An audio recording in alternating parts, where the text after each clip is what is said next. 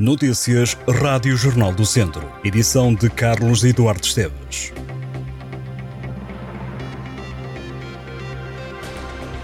Bom dia e se celebrar esta quadra um Feliz Natal. O Bispo de Viseu, Dom António Luciano, pede uma maior integração dos jovens e um outro olhar em relação aos perseguidos, refugiados e sem-abrigo. Na habitual mensagem de Natal, o prelado apela aos cristãos que vivam esta quadra com sentimentos de verdadeiro humanismo e valores assentes na família e na fé.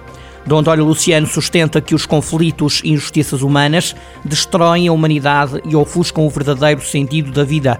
O valor da vida que defende o Bispo de Viseu deve ser inviolável. Na mensagem de Natal, o Bispo da Diocese Viziense convida os cristãos a valorizar a festa do Natal com acolhimento, diálogo, união e integração dos mais jovens. O líder da Diocese de Viseu defende um cuidado das pessoas com amor, misericórdia, compaixão e resiliência, consolando pobres e frágeis. Numa mensagem que inicia com o apelo de que é preciso construir o Natal da Paz e da Esperança, Dom António Luciano lembra os 800 anos da construção do primeiro presépio por São Francisco de Assis. Hoje é dia de Natal, mas fica já a nota de que para a semana a cidade de Viseu entra em 2024 com um espetáculo de fogo de artifício que vai durar um quarto de hora. A pirotecnia arranca à meia-noite, depois do concerto de José Cid no campo de Viriato, o recinto da Feira de São Mateus. A autarquia de Viseu promete, de resto, um programa repleto de entretenimento e diversão para a noite do Réveillon. A animação começa com a atuação do cantor José Cid, às 10h30 da noite. Depois do espetáculo de Cid e da pirotecnia, a festa continua com os DJs. O DJ Overrule atua a partir da meia-noite e meia. André Flor começa a animar a primeira madrugada do ano às duas da manhã. Além da animação, as pessoas também poderão desfrutar da Praça da Alimentação que a autarquia vai instalar no campo de Viriato na passagem de ano. Caso as condições meteorológicas não permitam a realização do espetáculo ao ar livre, José Cid vai atuar no pavilhão multiusos, tal como os DJs. A paróquia de Lourdosa, no Conselho de Viseu, vai promover uma nova colheita de sangue e registro de dador de medula óssea no próximo dia 7 de janeiro. A iniciativa é realizada em parceria com o Instituto Português do Sangue e da Transplantação. A ação decorre das 9 da manhã à 1 da tarde no Salão Paroquial. A paróquia lembra que dar sangue é um gesto simples e sem contraindicações, mas que faz diferença na vida dos doentes que precisam dos componentes sanguíneos para viver.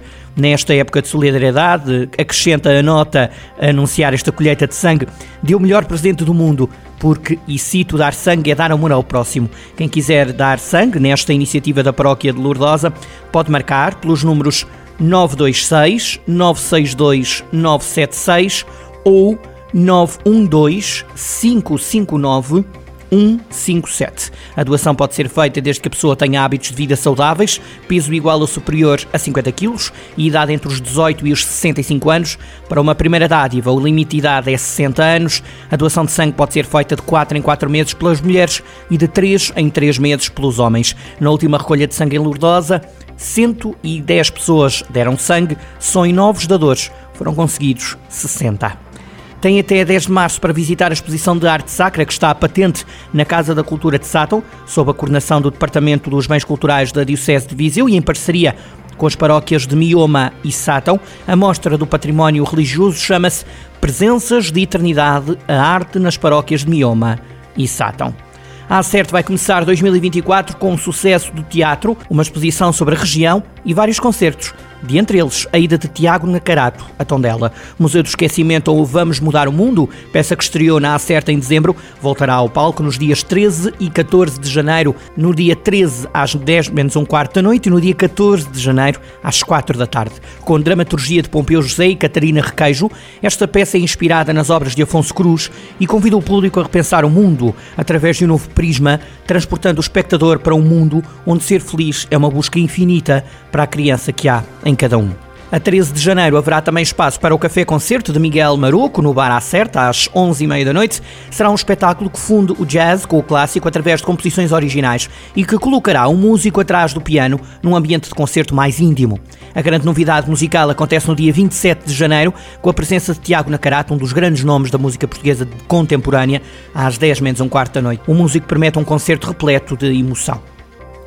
As inscrições para o concurso do jogo O Jovem Autarca estão abertas para os jovens do Conselho de Lamego entre os 6 e os 7 e os 17 anos até ao final do ano. Este jogo é pensado pela Assembleia Municipal de Lamego e quer testar o conhecimento de crianças e jovens sobre cultura geral, cidadania, política e história.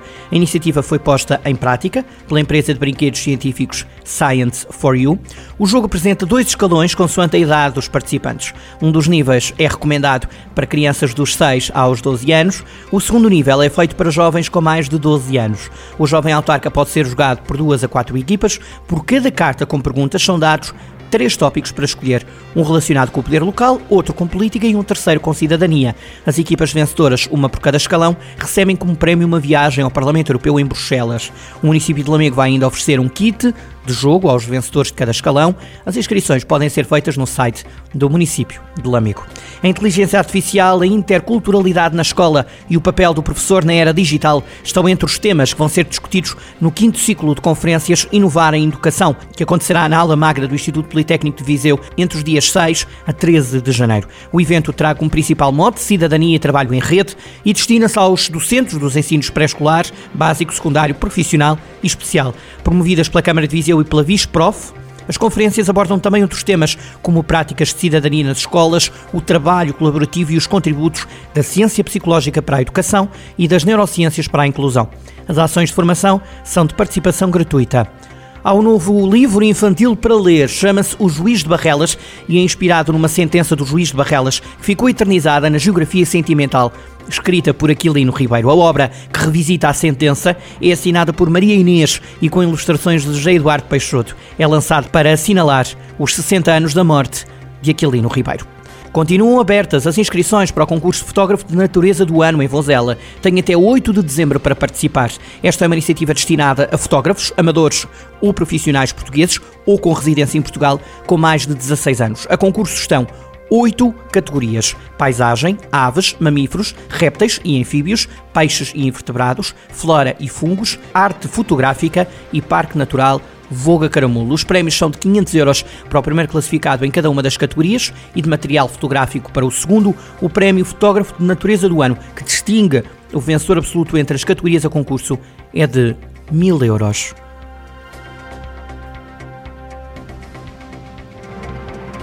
Estas e outras notícias em jornaldocentro.pt.